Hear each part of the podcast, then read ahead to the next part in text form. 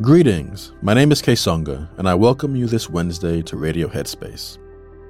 So, needless to say, I am very passionate about mindfulness and meditation and their benefits for just living day to day. I will never forget the first time I attended a mindfulness retreat.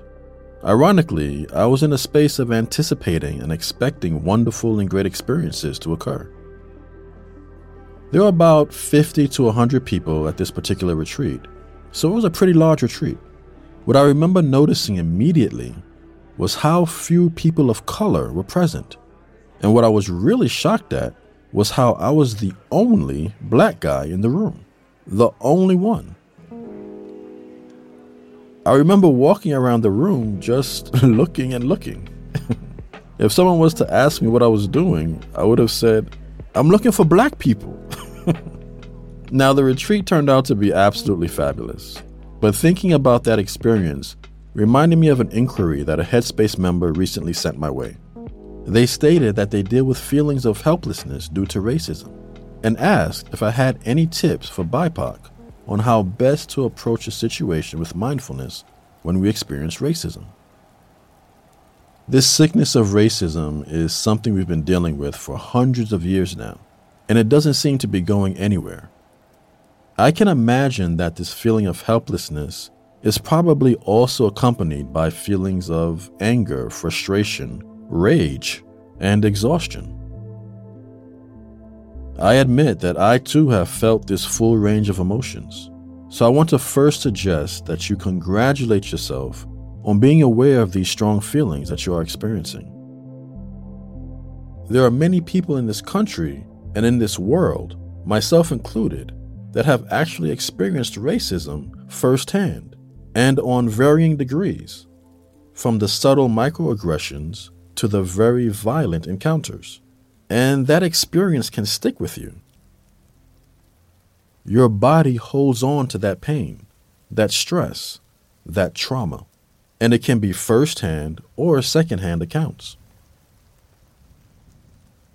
I will never forget the morning that I woke up, went onto social media, and witnessed the horrific murder of George Floyd.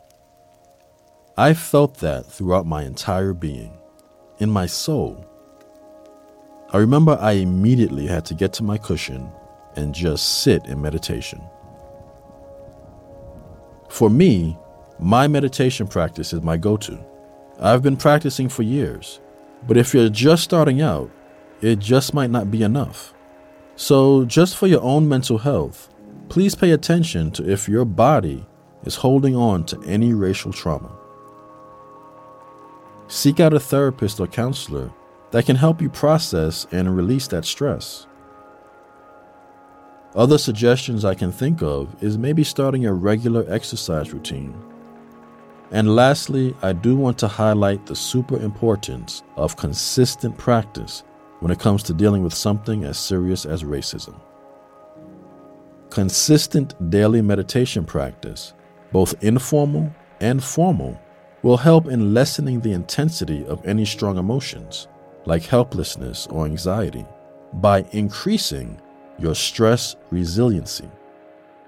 Consistent practice also helps you decipher what the appropriate choice or decision is for when faced in a racist situation.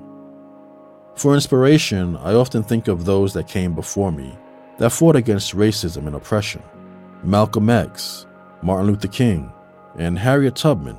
Those are a few of my heroes. There's wisdom and lessons to be learned with all of those that fought before us. Thanks for listening. I'll see you next time.